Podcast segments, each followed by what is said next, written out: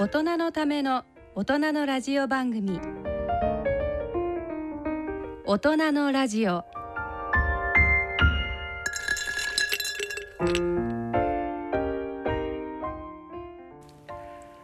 2020年5月22日の大人のラジオ。ご機嫌いかがでしょうか？安倍健人です。人とたいです。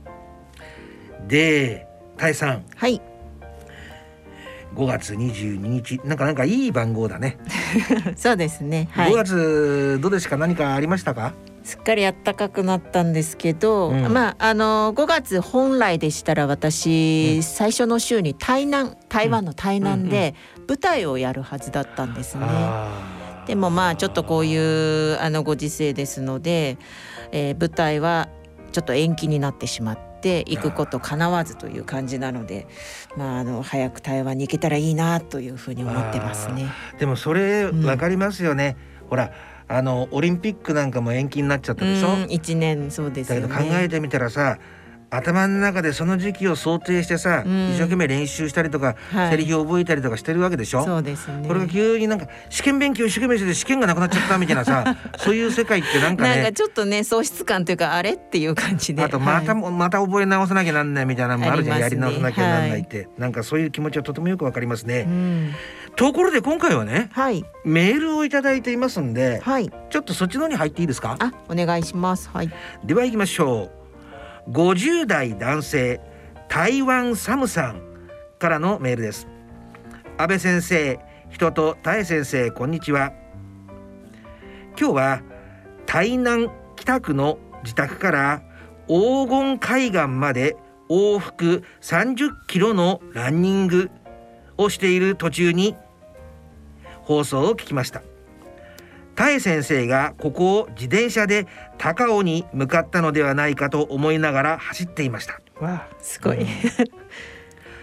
八田余一は素晴らしい業績を残したと思うのですが外国のためではなく当時は日本の統治下にあった台湾を良くするために、えー推理事業を成し遂げたということで、えー外国のためにということではないですよね。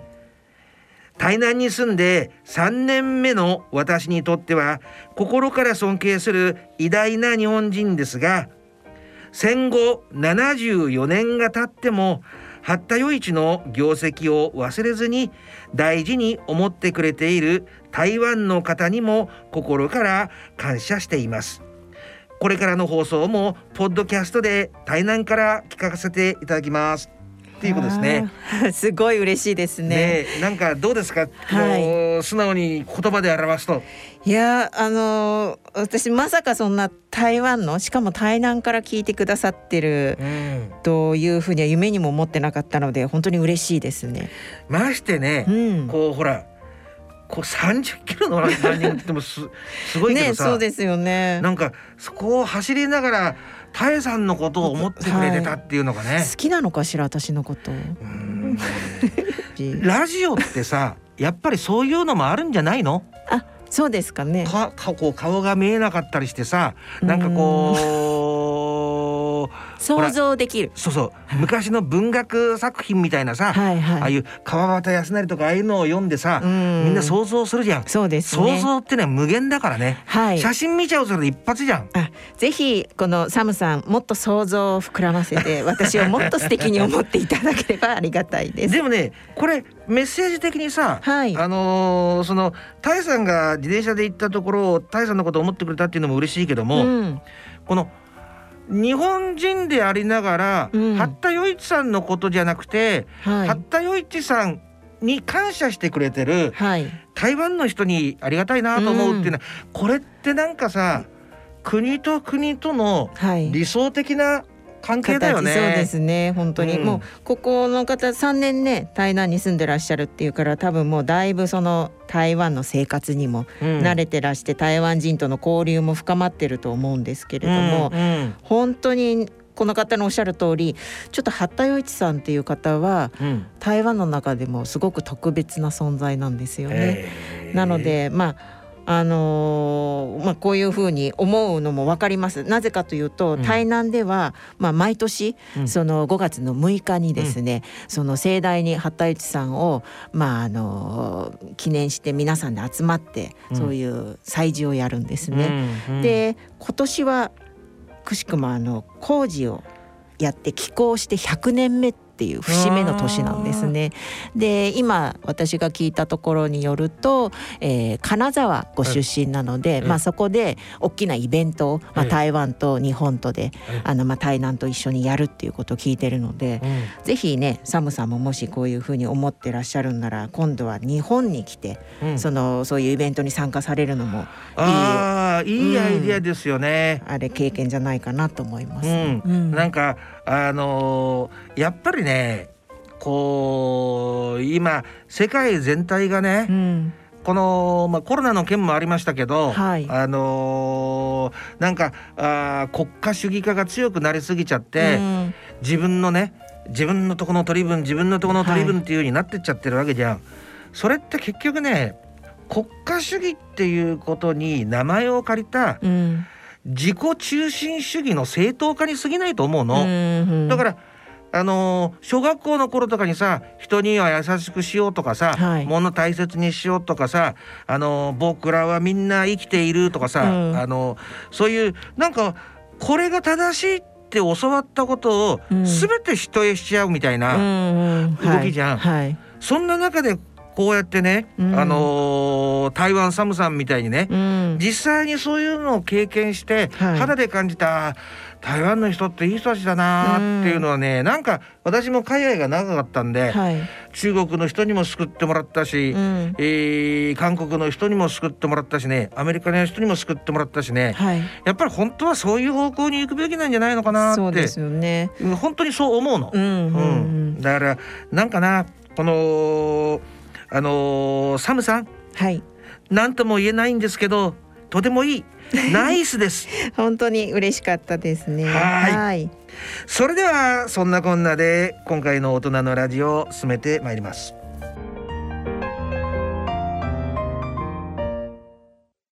大人のための大人のラジオ。この番組は野村証券ほか各社の提供でお送りします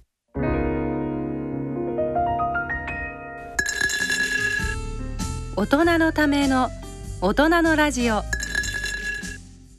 健康私学のコーナーです。歯科医師の人と多江先生に歯と健康についてお話しいただきます。まずリスナーからの質問をご紹介します。長野のトラックドライバーさんからのメールですトラックドライバーさんなんだね。はい初登場以来毎回興味深く聞かせていただいております。ありがとうございます。長野のトラックドライバーでございます。早速なのですが私の右下の一番奥とその前の歯の間に加齢のため歯茎が下がったせいなのかトンネル状の隙間があります。気がつくといつも食べかすが詰まっておりデンタルピック等で取ろうとはしますが意外と複雑な形をしているせいで取りにくく無理に取ろうとすると歯茎に痛みを感じます。虫歯や口臭のことを考えるときれいにしておきたいのですけども歯茎に負担をかけて歯茎の下がりが悪化しないかも心配です。歯茎の下がりを元に戻したりはい。歯の隙間を埋めるような治療はあるのでしょうか、うん。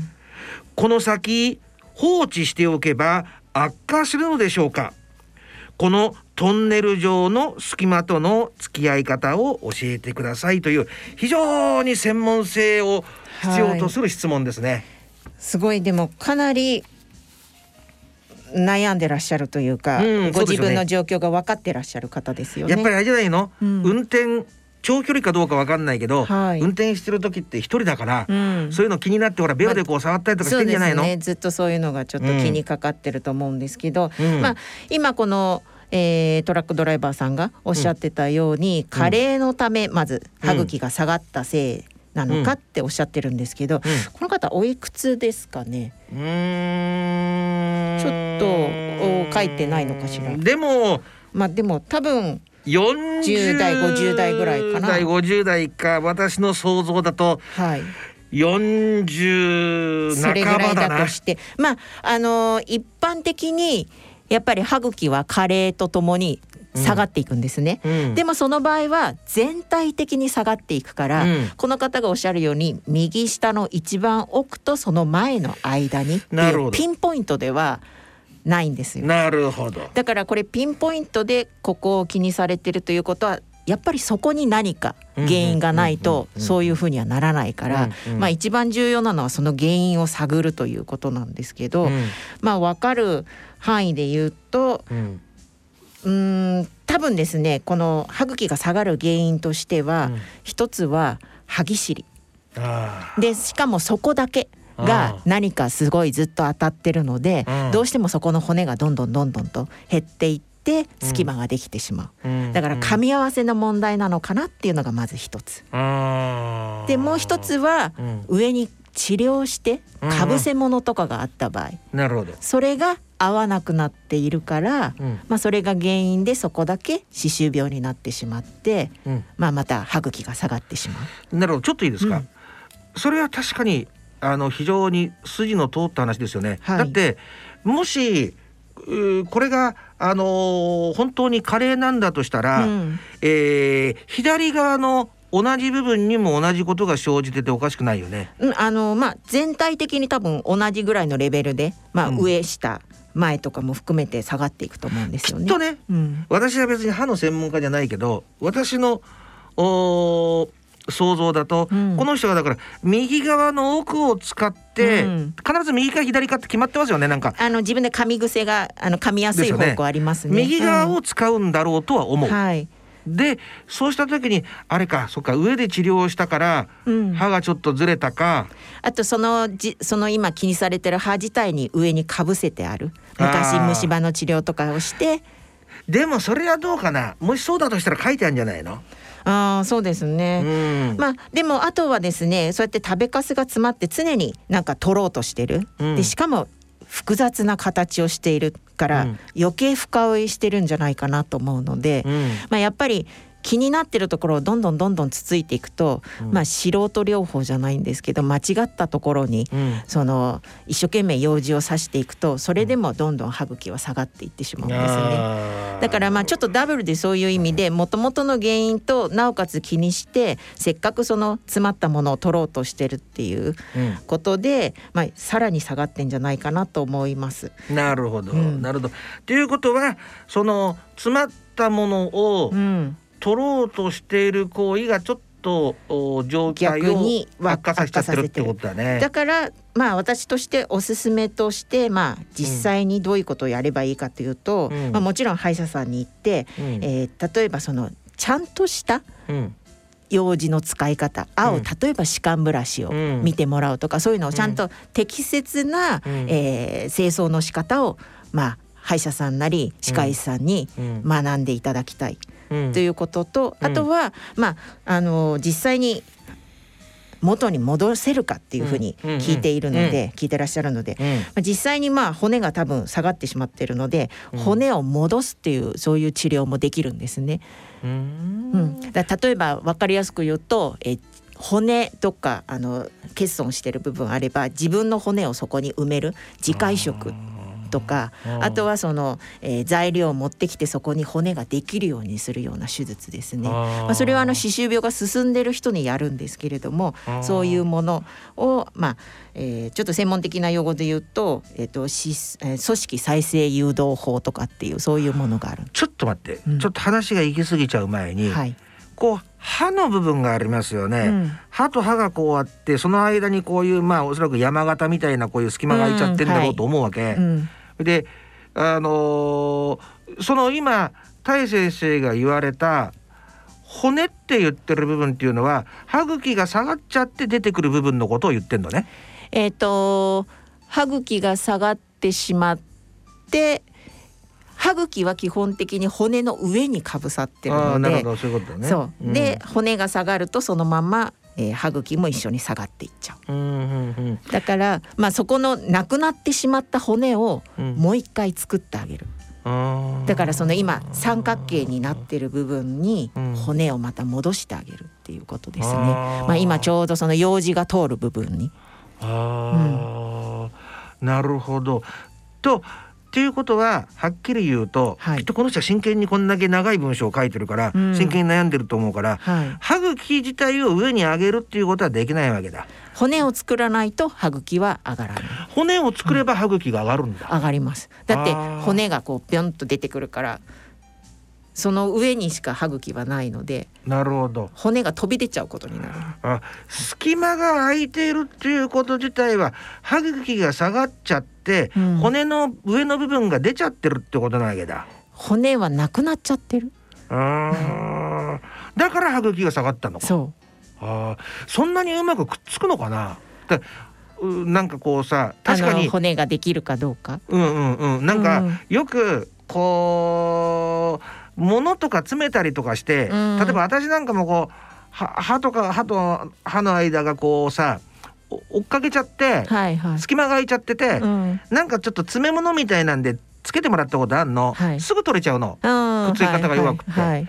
骨のところって今言ったやつはもっとなんかハイレベルな治療なんだね。そうですね。あの物理的に何かをペタッとくっつけるっていうよりも、まあ、例えば骨折した時にああのそこで自分で骨がまた再生してきてくっつくじゃないですか。それと同じえでえ歯茎のそのまあ骨え歯槽骨というんですけどその骨もきちんとその再生するので。え何をするの？そう何をすると再生するの？あのそのやり方としては自分の骨を例えばそこに他から持っていった骨を砕いて持っていくと、うん。まあ、そこに、えー、と骨が細胞っていうのができて、まあ、骨を作るぞって言ってみんながそこでまた骨を作っていくんですね。隙間のところに。でそれはもちろん年齢とか若さとかにもよるスピードは違うんですけれどもうん。でもそれを補うような治療として今いろんなそのなんていうんですかね、えー実際には例えばそこに膜を入れてうん。骨を誘導するようにうん。そういう処置手術をしてあげてうんでそこに骨がでできたらばその膜を取ってあげてきれいにまた歯茎をかぶせると元のその隙間が埋まってるそりゃそうだわね。だけどさ隙間のところにさ他から歯を砕いたやつを持ってきたからっつったってさ、うん。ただのなんか食べかすみたいなもんでさですね。かないもんね。そうだからその一回歯茎を蓋を開けてあげてその中で再生させてあげるえどういうこと？どういうこと？どういうこと？わざともうちょっと開けちゃうの？あの歯茎を一回切って、うん。まあその中うん。骨を見えるようにして、あーででそこにつけるんだ。そうです。また歯茎をかおぶせるんだ。薬を入れてで歯茎をそうすると歯茎が少しずつその上の方にまでそそうでの歯がすその骨が徐々に徐々にできてくるとは歯茎も上がってくる。だから時間かかります。これあー。半年とか1年とかっていうように。あーすごいね。っていうことは、歯茎の下がりを元に戻す戻しはい。歯の隙間を埋める治療があるのか？答えはイエスなんだ。そうです。あります。だから歯周病の方？そういう方は重度の歯周病の方はそういう手術をして治す。じゃないと歯が全部もうグラングランでなくなってしまうので。そうするともうぴったりなるあの本当に歯茎がピッと上がって元通りみたいになるの、完全にはならないでしょ？100%はなかなかもう本当にもともとのそのねあのレベルまで戻すっていうのはちょっと難しいかもしれないんですけども、うん。でも78割ぐらいまで戻したりとかそういうのは可能だと思いますね。私はね、うん。あの結構物事を深くまではい、あの刑務所でねであの受刑者の方たちと面接する時も綺麗事は言わないっていうこと、うんうんうん。本音でしか言わないっていうのをモットーにしてる、でこの場合ねうん。あのおそらくそこをこうさが気になるってことはなんかそこ歯の隙間がなんかこう痛がよいってあるじゃん。うん。なんかこうムズムズする。そうそうムズムズするはいはい。はい感じで、でつっついてるん、でしょ？きっと、はいそうでしょうね。ですよね。だからなんかあれなんだよね。で私はなんですこれ結構ね食いついてるんかっていうと、はい私も歯がそうだったわけ、うんう上と下かな。でで別に専門家じゃないからさ、はい。で面倒くさいの嫌なの。で なんか歯口の中が匂いがするのは私潔癖症だから、はい。とても嫌なの。うん。で近くの歯医者に行って、はい。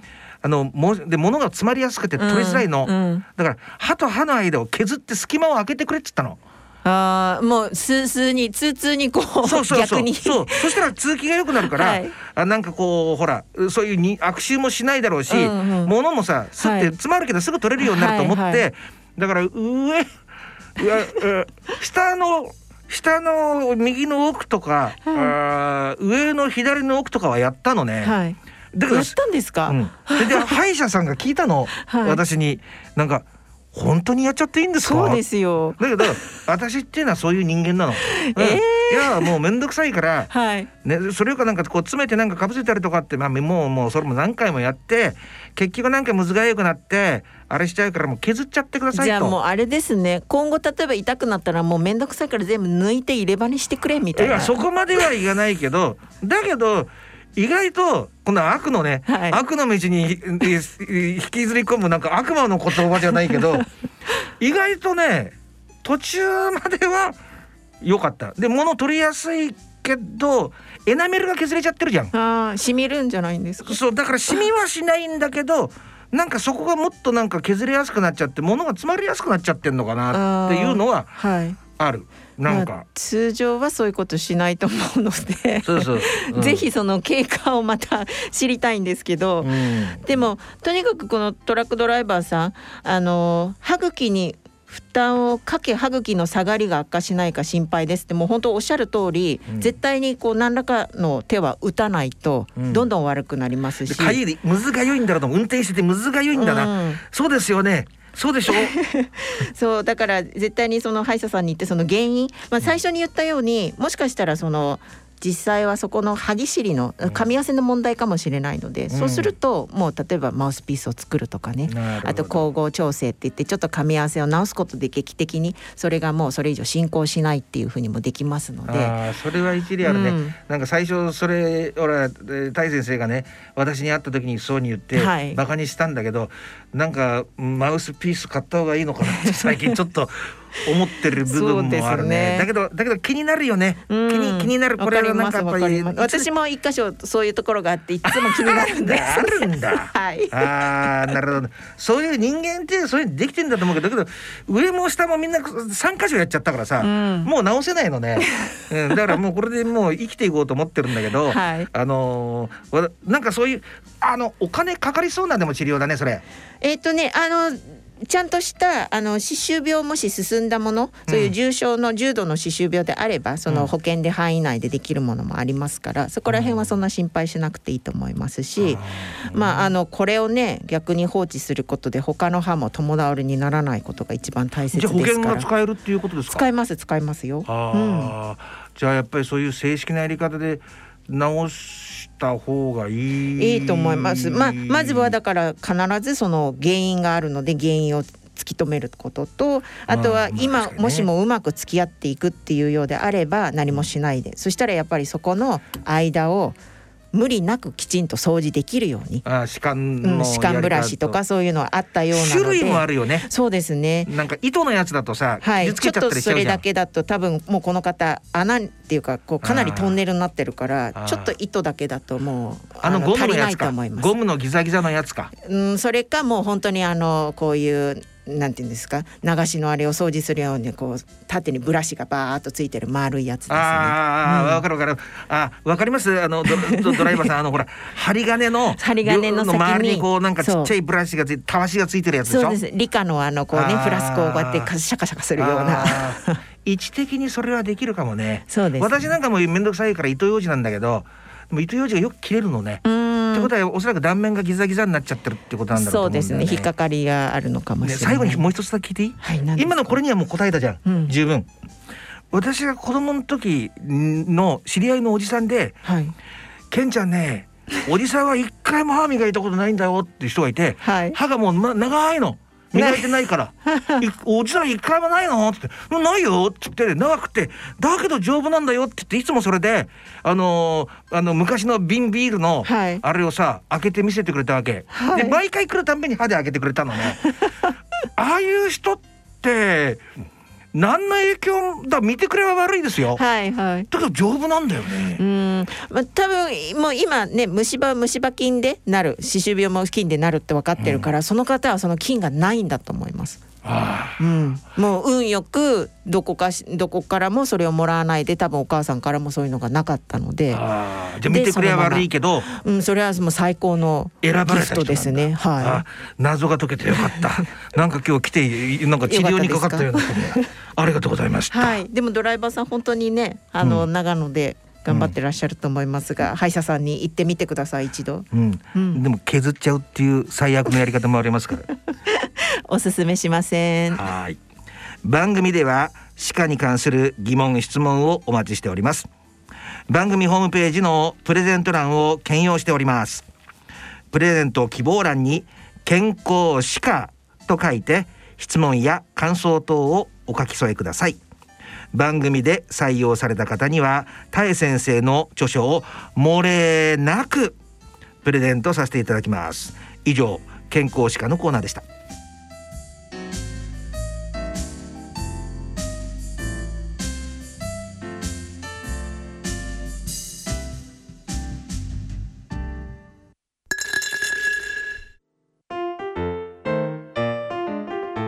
続いてはサイクリングエッセイのコーナー。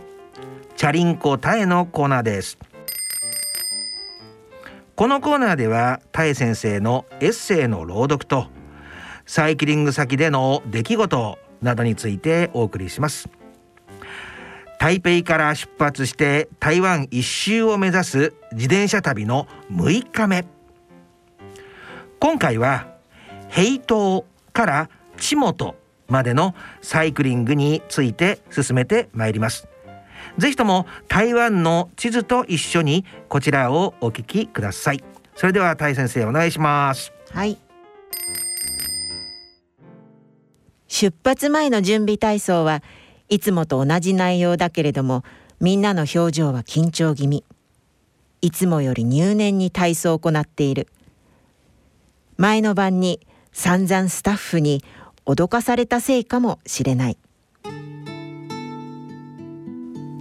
現在台湾にはアミ族パイワン族ブヌン族など政府に認定されている16の先住民族がいる。先住民族の人口は約54万人。台湾総人口の2.3%に過ぎないがスペインオランダ清朝日本などさまざまな外来政権により支配されてきた台湾にはるか昔から暮らしてきた存在である。先住民たちの多くは平東や台湾の東海岸である台東やカレンなどに住み各々が固有の文化を保ちながら生活をしている。彼らは文字を持たない文化のため絵画を描くことでルールや知恵を後世に伝えている。部族ごとにシンボルマークがあり眺めているだけでも楽しい。寿峠の入り口は産地先住民たちが住むボタン郷だ。ボタンの文字を見てボタン社事件を真っ先に連想した。ボタン社事件とは1871年台湾に漂着した宮古島の島民54人が先住民に殺害され後の日本軍による最初の海外派兵台湾出兵を引き起こした一連の問題を指す。そんな歴史があったことなど感じさせない新山幽谷の静かで澄み渡った空気がすがすがしい。緩やかな坂が延々と続く。小休憩をボタン国民小学校で取る。山の斜面に立つ小学校は校舎にたどり着くまでに60段以上の階段を上らなければならない。大変な階段上りを少しでも楽しくしようと赤や青黄色や色鮮やかなレインボー階段にペイントされ台湾で最も美しい小学校の一つとして注目されるようになった。初めて訪れたが本当に綺麗だった。山の緑と現職の先住民族のセンスが重なり合い都市部では見ることのできない台湾に存在する漢民族以外のもう一つの文化を濃密に感じることができた。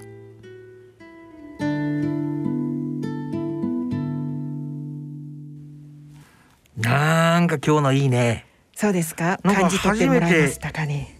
初めてさはいなんか歴史観を感じるっていうかね、うーんそうですね。はういんなんかこうこういかにもこう旅が進行しているなっていう えー感じがしたね。これ6日目でしょ、そうですね6日目ですね。はい、平島ってのはどのあたりにあるんですか？えー、平島はですね台湾の一番南にある県です。じゃあ暑いんだ暑いですね。沖縄とかよりも暑いの？全然もう台湾が沖縄よりも南にあるのであその中の一番南ですから本当に暑いですね。泳いだりするの？あの台湾で一番綺麗な砂浜白真っ白なホワイトビーチがあるところで有名でまあ、台湾人にとっては本当にそこに行くのが、まあ、夏のなんていうんですかレジャースポット、はあ、うん、恋人たちの浜辺みたいな感じで。はあ。とあの夏の音楽フェスティバルですね、うんうんうんはい、そういうのもやってます、野外の。なるほど。うん。それで先住民はい。結構数がいるんだね。54万人。そうですね。ねこういう人たちは別にこう差別とかはもうされてないの？あのー差別は昔少しされてた時期も実際はあるんですけれども、今はそういう方々が本当にあの社会的な活躍をされていて、うん。であのそういうなんていうんですかあの議員とかにもなってますし、うん。いろんな形で台湾の社会で活躍できています。なるほど、だからそういう意味での差別っていうのは今はないですね。なるほど、なんかそのさっきのタエさんの紹介の仕方からもねなんか非常に温かい感じのはい、なんかあー伝え方だったからね。うん。うん、あので先住民って本当にうんやっぱり顔とかうん。そういうのが全然違うんですよね漢民族と。でその民族によってはもう本当に真っ白な陶器のような肌を持って目もあのフランス人形みたいにクリッとしてて本当に綺麗な人で。で例えば日本であの活躍したビビアン・スーさんとかその方も先住民の血が流れているんですね。ビビアン・スーさんね、あの方先住民の？ああの血が流れてますね。であとはあの例えばスポーツ選手。えあの皆さんすごい郭泰源さんとかああ。あいう方も先住民の血が流れてて、まあ、身体能力にすごい長けてる方が多いんですね。そういうのがあるんだね。うん。ねえねえインリン・オブ・ジョイトイさんは違うの？インリン・オブ・ジョイトイさんはん違うと思います。はい。でも台湾の人ですよね。台湾の方ですね。はい。なんかねえねえそういう先住民の人とうん、話したことはあるの？ありますありますもちろん。普通に話せるの？あのーもう普通の中国語いわゆる北京語っていうのを話せますし話す方もたくさんいらっしゃいますし、うん逆に先住民の方は日本語が話せる方もすごく多いんですね。へえ、であのまあ日本統治時代にあのむしろ日本の、まあえっと、開拓移民で行かれた方が多くて。うん。でそういう人たちとの交流を主に持ってたのが先住民だったりとかするので、まあ、そういう意味でも日本語を話せる先住民の方がいて、まあ、そういうのが代々伝わってたりとか。なるほど。はい。興味深いね、そうするとあれなんだ。えー、タイ先生なんかは、うん。漢民族と日本人のハーフにあたるわけだ、そうですね。うちの父は、まあ、上の元代は、えー、と福建省からあ海を渡って台湾に来たので、ーある意味その先住民の方たちの方がさっきちらっと言ってたけどうん。ずーっとそこの地に根付いて、そうです。もう本当に最初からいた、まあ、まさに本当の台湾人ですよね。そういうことだよね、はい、なんかオリジナルというかそういう。リスペクトに値するね、うん。で寿峠。はい。まあこれはあのー私たち関東をしてる時に、うんうん。まあ、台湾真ん中にうん。3,000m 級の山がずっとこううん。連なってるんですけど、うどっかで一回その峠を越えないと、うん。山脈を越えないと、うん。まあ、東から西西から東に行けない。でこの一番南にあるのが、まあ、寿峠っていうのが一つの。あのまあ、通らなければ向こう側には行けないよっていう場所ですね。だからもう最初からその関東をしてる時にここを渡れればもうほぼ8割方関東はできた、なるほど。ここがだから言ってみたら、関所というかなんていうんですかね。うん。関門ですね。勝負のところなんだね、うん。高さがどのくらいって言った？高さはねでも500メートルないんですよね。あー。400ちょっとですね。なんか大したことないね、そう。あのねそう言うとそうなんですけどうん。でもやっぱり自転車でそこをコトコトコトコト登っていくとやっぱり結構しんどいですね。ああなるほどうん。なるほど。わかるわかる。私も銭湯行く時にね、うん。自転車で行きますけどはい。やっぱりねいあのねいい行く時に下り坂で帰ってくる時にちょっとなだらかな上り坂だとね帰りが上り坂だとね。風呂入った後にさ、はい。なんかだからとてもその気持ちよくわかる。で何？なんかね、はい。結構感動したのははい。リスナーの方どうかわかんないけどね安倍先生感動したのは台湾で一番美しい小学校なんだっけ？あとボタン国民小学校です。今時間が本当に台湾を知ってるんですか？いや今いろんなことをねちょっと考えちゃったのでボタン国民小学校です。なるほどだけどねなんかね賢いなって思ったのは階段が何段って言った、階段が60段近くありますねで。60段をカラフルにしてるんだそうなんです。そうするとなんかそこが名所になっちゃうんだ、名所になってますね。なんかそれってなんか使えるアイディアだね。ちょっとね今私の本を今先生に見せてるんですけどこの後ろにちょっとレインボー色の。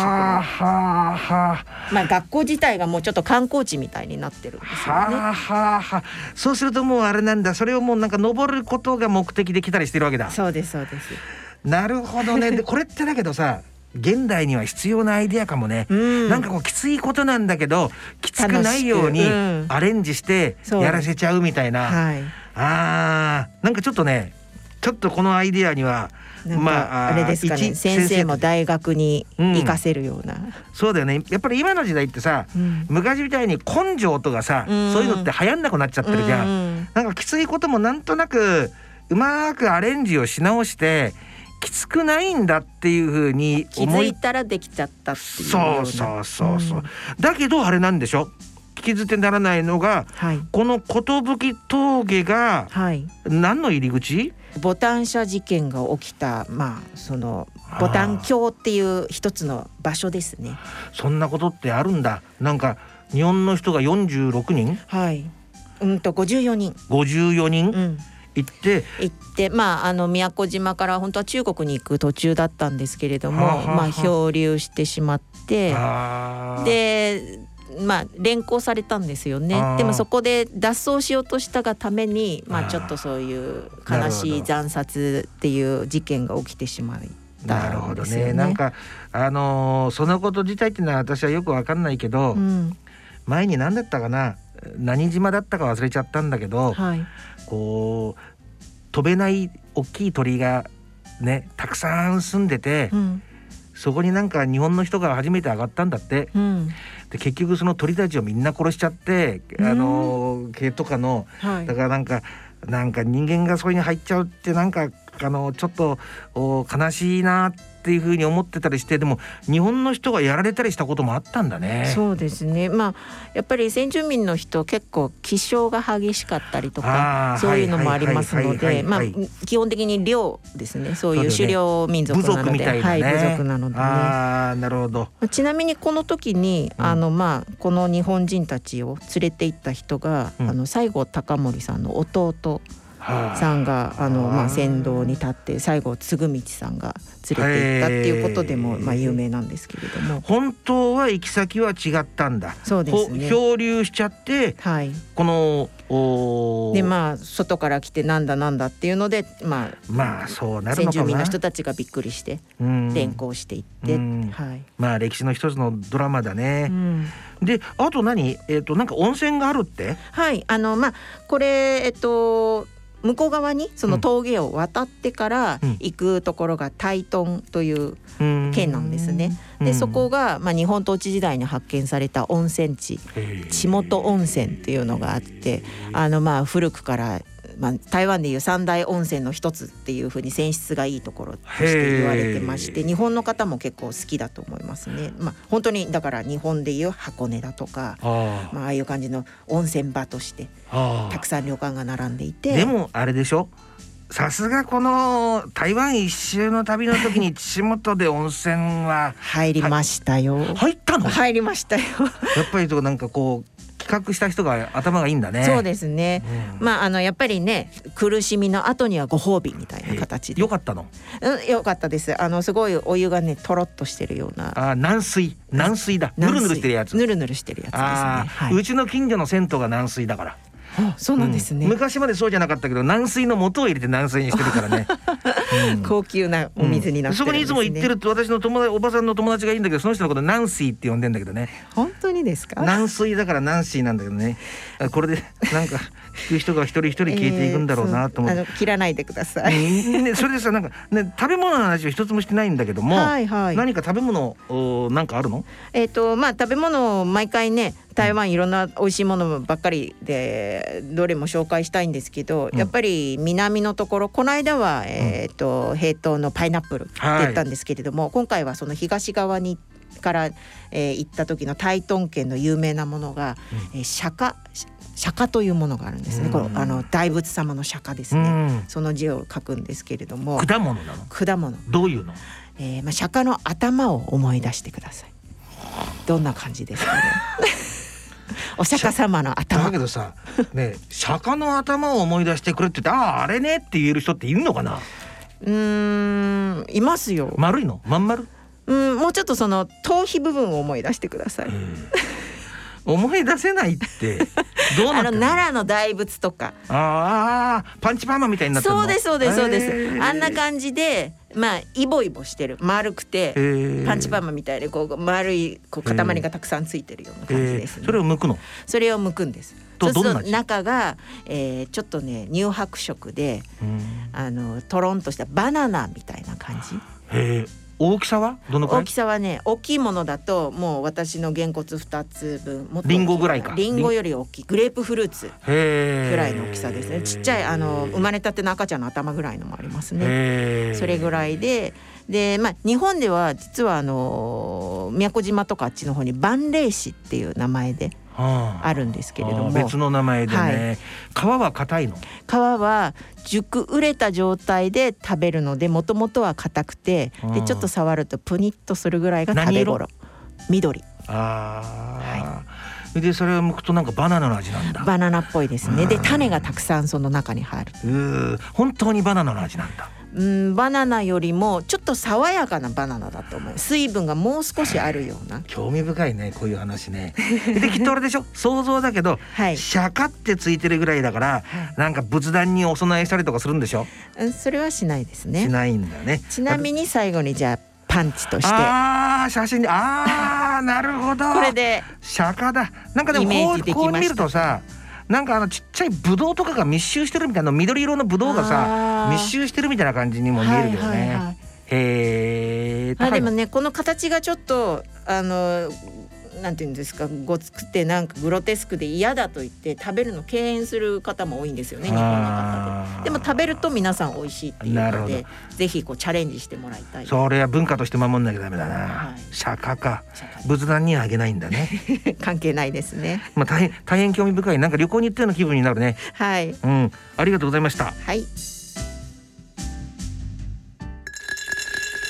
大人のための大人のラジオ。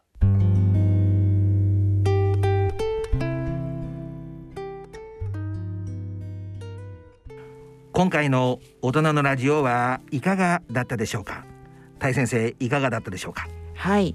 今日は思わぬ台南からのリスナーの方のメールをいただいて喜んで、うん、もうちょっとこの私と安倍先生のコーナーもワールドワイドになったなと思ってるので。なるほど。はい。なんか心なしかさあの長い間スタジオにいるからかもしれないけどなんかこのスタジオ内の温度が対南のような温度になってきてるね。私もちょっと感じてますね。なんかちょっと3度ぐらい上がってますよね。これってこれってあのなんか遠回しのなんかあれじゃないんでしょ？罰罰則とかそういうんじゃないんですよね？M プロデューサー。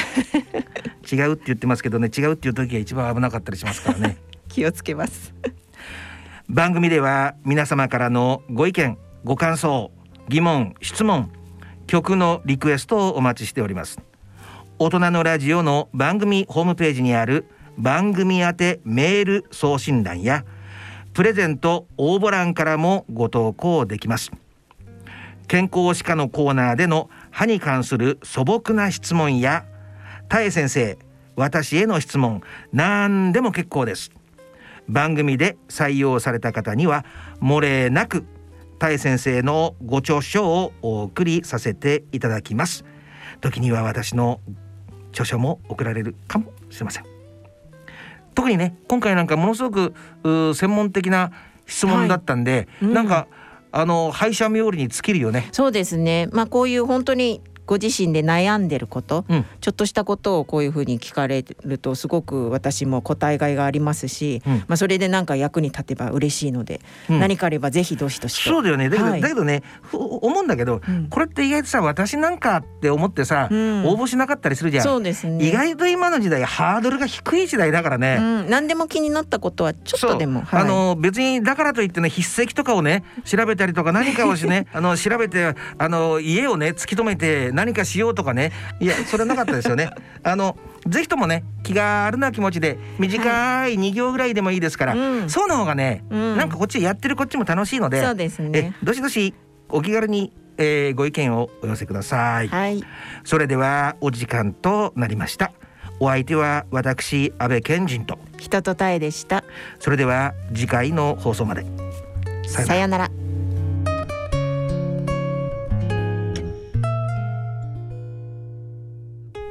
大人のための大人のラジオこの番組は野村証券ほか各社の提供でお送りしました。